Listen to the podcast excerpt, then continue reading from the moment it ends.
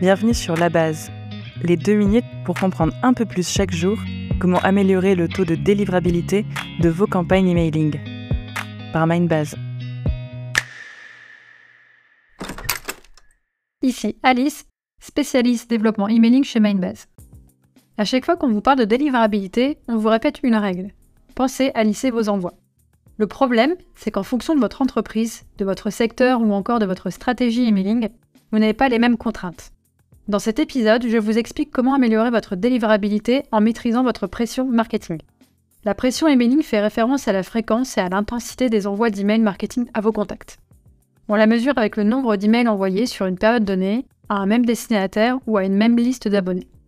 La pression varie en fonction des différents facteurs, comme la taille de la liste d'abonnés, la nature de l'entreprise, le segment de marché ciblé, les objectifs de la campagne de marketing par email, ainsi que les préférences et les comportements des abonnés.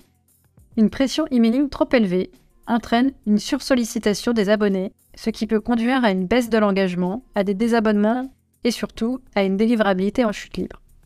A l'inverse, une pression emailing trop faible peut entraîner une diminution de l'impact de la campagne. Finalement, ce que vous devez faire, c'est trouver le bon équilibre pour vos emails. Je vous donne quelques conseils pour le trouver. D'abord, segmentez votre base de données. Vos contacts ne vont pas tous réagir de la même manière selon votre pression marketing. Vous avez la possibilité de segmenter votre base selon les comportements de votre audience. Ceux qui réagissent le plus à vos emails doivent être séparés de ceux qui ouvrent vos emails ponctuellement. Deuxième conseil pour trouver la bonne pression emailing, mettez en place un centre de préférence.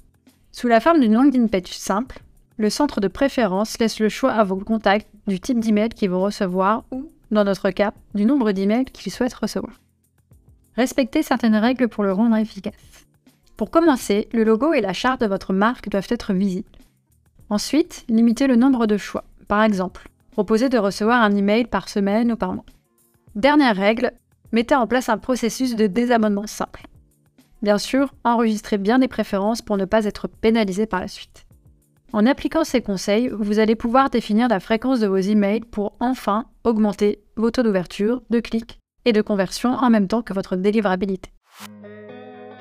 Avec ces conseils, vous devriez améliorer vos campagnes email rapidement. Si vous voulez plus d'infos, on analyse le sujet sur notre article de blog. C'était La Base, le podcast de Mindbase sur la délivrabilité des emails. Merci de nous avoir écoutés. Si cet épisode vous a plu, laissez un avis sur votre plateforme de podcast préférée.